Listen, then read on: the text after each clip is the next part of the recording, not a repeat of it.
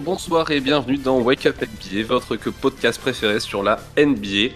Avant cette reprise de la saison NBA, la team Wake Up vous propose un petit nouveau format. On s'occupe de vous faire une, une preview sur chacune des franchises. Miguel et moi, on s'occupe de la conférence Ouest, Gus et Vince de la conférence Est. N'hésitez pas à venir nous retrouver sur les réseaux, sur Instagram et sur Twitter, at euh, WakeUpNBA, euh, nous dire ce que vous pensez de tout ça, nous donner votre avis, ça nous fait toujours plaisir.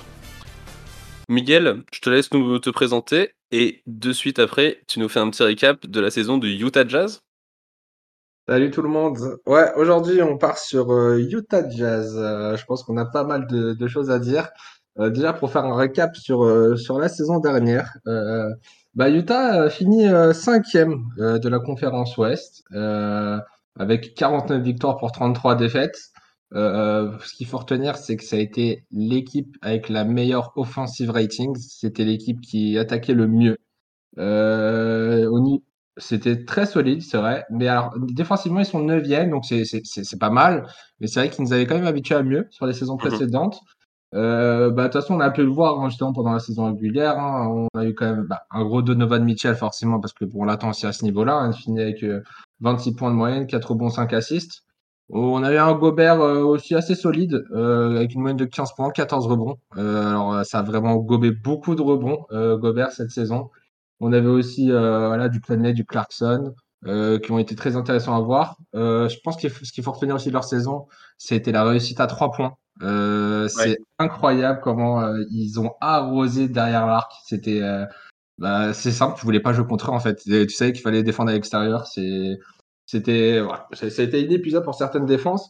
Euh, après, voilà, ce qu'on peut aussi noter, c'est que euh, bah, c'est aussi ce côté défense du coup qui a, je pense, pêché parce que voilà, quand on voit que Gobert, euh, quand il est blessé, qu'il joue pas, il y a plus de défense en fait. Donc euh, c'est ça a pas mal pêché. Bon après sur la saison régulière, on va dire que c'est pas très grave forcément parce que là, nous, ce qu'on attendait de voir, c'était Utah en playoff parce que euh, c'est là où ils nous déçoivent et c'est là justement où on voulait voir quelque chose.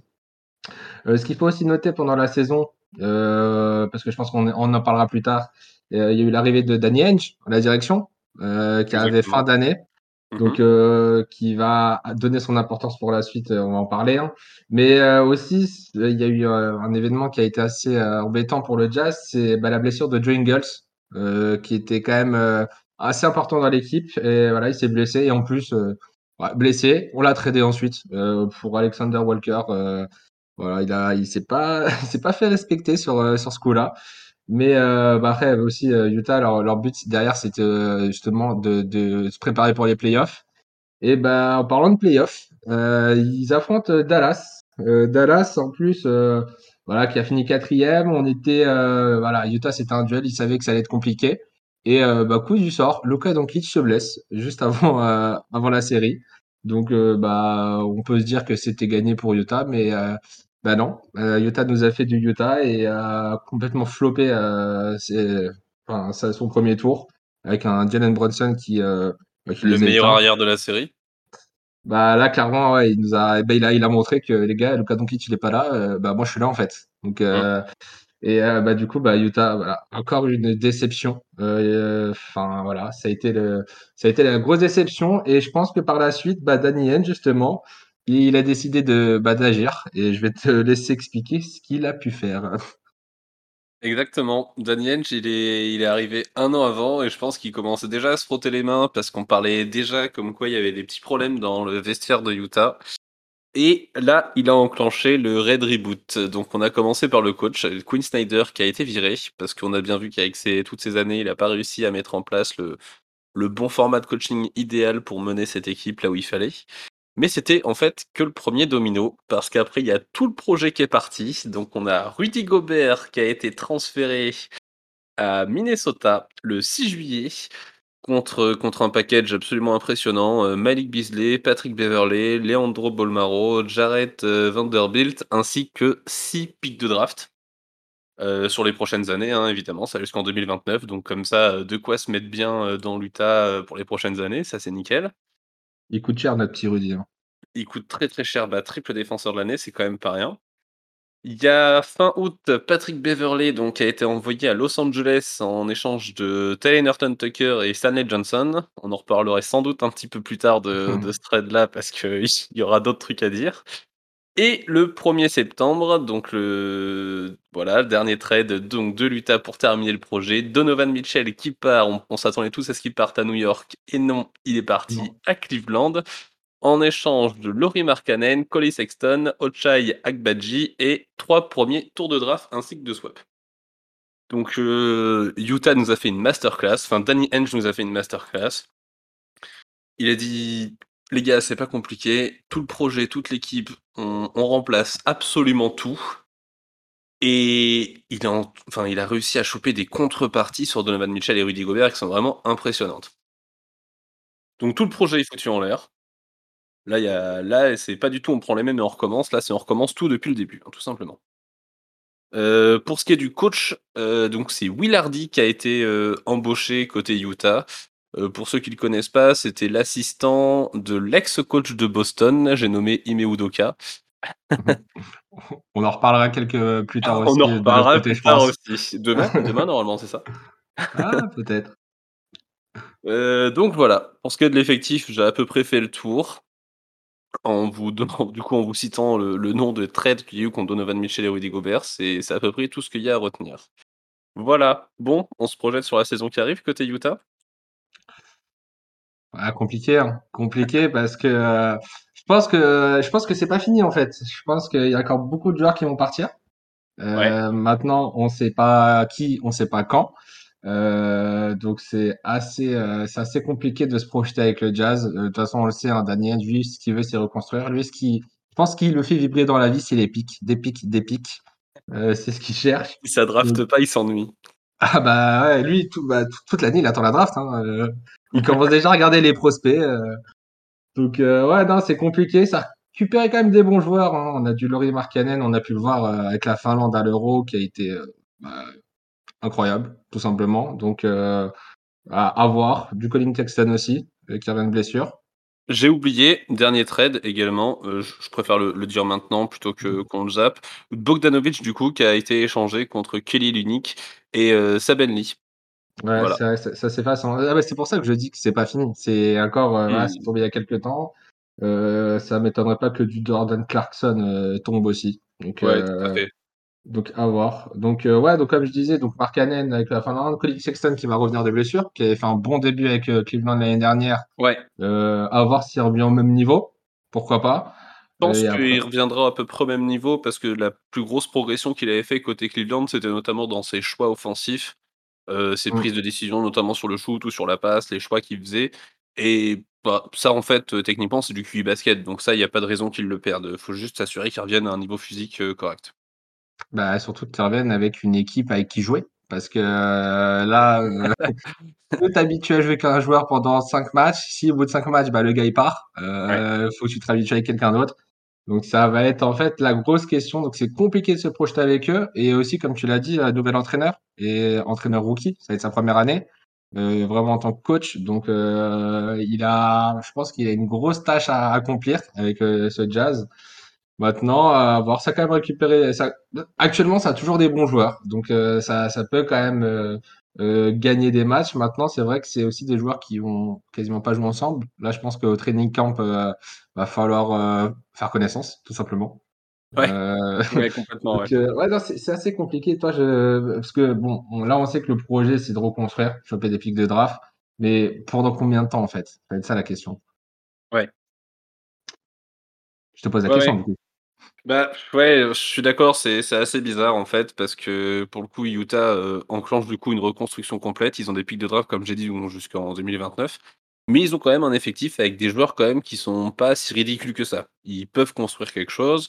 Je pense que durant la saison, ils vont voir autour de qui est-ce qu'ils vont vouloir reconstruire et comment est-ce qu'ils vont assembler tout ça. Et ça va se construire au fur et à mesure.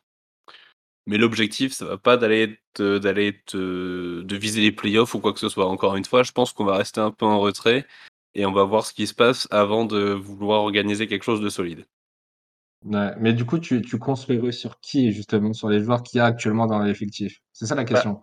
Exactement, bah, ça va dépendre comment ça va évoluer, tu vois? Colin Sexton, on a vu qu'il avait un très gros potentiel avec Cleveland, notamment offensivement. Défensivement, il y avait il y a des lacunes, ça c'est sûr. Mais là, il est au Jazz et il y a un mec au Jazz actuellement qui s'appelle Mike Conley, tant qu'il est encore là, Colin Sexton, va le voir après l'entraînement tu vas voir, que Mike Conley et tu aurais pas deux trois conseils à me donner en défense? Parce que si toute l'année Colin Sexton il travaille avec Mike Conley, ça peut do donner quelque chose de sérieux. Enfin, en tout cas, je l'espère. On a un Lauri Markkanen qui a qui a peu joué, heu, l'année dernière parce enfin, il a eu quand même ses minutes, mais en raison qu'il y avait une raquette déjà bien bien, heu, construite côté Cleveland, Lauri Markkanen n'a pas eu tant que ça sa place. Il été assez compliqué pour lui de s'exprimer, donc c'est une bonne chose, je pense, qu'il parte de Cleveland Mmh. et là, pour le coup, sans doute que toute l'attaque sera concentrée autour de lui. Enfin, en tout cas, moi, c'est comme ça que je le vois et ça peut peut-être ressembler à quelque chose. C'est un mec qui a du potentiel. On l'a encore vu pendant l'Eurobasket, heu, avec la Finlande et il peut nous faire des belles perfs au scoring. Je pense qu'en NBA, il peut très bien aussi exploiter son jeu, donc s'il arrive à l'exploiter et qu'on voit qu'il peut faire une saison à 24 points par match et bah, heu et bah, ouais, peut-être qu'on peut tenter de construire quelque chose autour de lui. Bah, ouais, mais justement, c'est comme tu le dis avec la Finlande, on l'a vu, hein, faire, des lignes de stats incroyables, mais c'est parce que justement il était leader de cette équipe. Heu, donc forcément en tant que leader, c'est lui qui menait la balle, c'est lui qui construisait au final tout le jeu. S'il a ce rôle-là au Jazz, je pense qu'on pourrait revoir du du Markkanen qu'on a vu avec la Finlande. Sachant qu'en plus il sera pour moi mieux entouré. Tu auras des meilleurs joueurs autour. Donc je pense que euh, maintenant le truc c'est que, bah, Markkanen, on lui a jamais laissé les rênes au final. Comme tu l'as dit, quand il était à Cleveland, bah, il y avait Jarrett Allen, en fait. Donc, Ouais, bah, ouais. tu vas sur le banc, désolé, on a Jarrett Allen, heu, et ce qui est normal, hein. Mais Mmh là, je pense qu'on pourrait justement il faudrait qu'il devienne vraiment le joueur sur qui, construire et heu, parce qu'il l'a montré à l'Euro, hein. Il l'a montré à l'Euro. Les gars, vous parlez de Giannis, de Luka Doncic, moi je suis là, en fait. On est, heu, on est quasiment au même niveau, en fait Bah et c'est ça qu'il faut voir, en fait. Là, aujourd'hui, s'il y a vraiment un joueur sur lequel faut construire au Utah, je pense que c'est Jordan Clarkson tant qu'il est encore là. Mais comme tu l'as dit tout à l'heure, c'est pas impossible qu'il qu'on lui dise au revoir dans dans pas si longtemps que ça. Donc, Après si ouais, Jordan Clarkson part, en fonction de la la monnaie d'échange qu'il y a, je pense que ça va surtout se construire autour de Lauri Markkanen, à à attendre de voir ce que ça va donner. Après Clarkson, il a été vraiment, heu, construit à Utah en tant que sixième homme. Donc là, heu, tu tu le verrais tu le verrais dans le 5? Ouais, ça me choquerait pas qu'on le voit sous les feux du projecteur maintenant que le projet est a été complètement réinitialisé. Moi, ça me choquerait pas de voir un Jordan Clarkson en poste 2, tu vois? Et qui mène l'attaque de ton équipe. Ouais, ouais, complètement. Bah, beaucoup de questions beaucoup de questions qui vont rester en suspens de toute façon, Là, parce avec que le Jazz, là, je vois bien quelque chose comme Solix Sexton en un, Jordan Clarkson en 2, du coup Markkanen en 4. Heu, après pour les postes 3 et 5, à voir. Là, comme ça, j'ai pas. On a même pas de réellement de 5 d'ailleurs dans ce Jazz. Si, On il a y aurait Kelly Olynyk, mais Kelly Olynyk qui est arrivé il y a pas si longtemps. ouais, Donc heu, ouais, il y aurait Kelly en 5 et après en 3. heu ouais, c'est pas solide, hein. En 3, je sais pas, heu, peut-être, pourquoi pas un Sabenli qui est arrivé avec Kelly mais j'y crois pas. On a aussi ça qu'on en a pas parlé, mais il y a aussi, Fontecchio qui est arrivé, Ouais, qu'on a pu voir à a pu voir à l'Euro, merci à d'ailleurs. Fontecchio, ouais, qui a fait un très, très bel Euro. Merci pour ses lancers francs aussi au passage. Merci. D'ailleurs, toute cette saison, je pense que tu seras analysé sur tes lancers francs, heu, dans le 4e quart-temps. voir s'il est fébrile ou pas. OK. Mais ouais, n'empêche qu'on a vu pendant l'Euro que c'était un joueur qui avait, qui avait du talent, qui avait un gros, gros Mmh. talent, un shooter d'exception avec un bon QI basket, heu, qui peut être assez polyvalent, donc peut-être qu'il pourrait être exploité au Jazz, ouais, c'est pas impossible non plus. Donc en tout cas, il y a quand même du beau monde dans ce Jazz. Heu, donc on est loin de l'équipe, heu, compétitive qu'on a vue, heu, les dernières années qui vise le podium, de la conférence et qui vise, les hauts tours de de. On est sur une équipe du coup qui va viser à se reconstruire avec des mecs assez jeunes. On va essayer de recréer un projet, mais mais ça peut gagner du match. Ton pronostic, Miguel? Un pronostic, vu qu'on on on est là pour se projeter sur la saison, moi le Jazz, je les mets 14e, D'accord. heu, tout simplement parce que, heu, bah, je pense que Danny Ainge a pas fini justement de, bah, de bouger cette équipe et heu et voilà, ça m'étonnerait là, ça m'étonnerait pas qu'à la fin de la saison prochaine, bah, l'équipe ressemble pas à l'équipe qu'on a aujourd'hui devant nous. Donc heu, c'est forcément, ça va être compliqué. Là là, actuellement, avec les joueurs qu'il y a, il y a du talent, ça peut ramener de la victoire, mais je pense que, bah, sur toute la saison, en fait, ça bah, il y en a, ils vont partir, ça va ça va choper des pics parce que comme je l'ai dit, pic, pic, pic pour Dany. Heu, c'est ça va être compliqué, je pense que ça va viser le tanking à fond. Donc heu, voilà, 14e. OK. OK, très bien, bah, moi je les vois 12. Je les vois 12 parce que non seulement ça va chercher à tanker, oui, mais en même temps, heu, je pense que l'idée c'est quand même plus de plus de former des une équipe, de de consolider ses joueurs et d'essayer de créer de la monnaie d'échange avec tout ça parce qu'ils ont quand même accumulé pas mal de pics. En fait, ils ont accumulé pas mal de monnaie d'échange avec, heu, leurs 2 trades de Donovan Mitchell et Rudy Gobert et faut faut prendre en valeur cette monnaie d'échange pour, heu, avoir mieux, l'a l'année prochaine. Voilà, donnez-nous, dites-nous ce que vous en pensez sur les réseaux, envoyez-nous par message ou en commentaire, ce que vous en pensez. Ciao! Ciao tout le monde!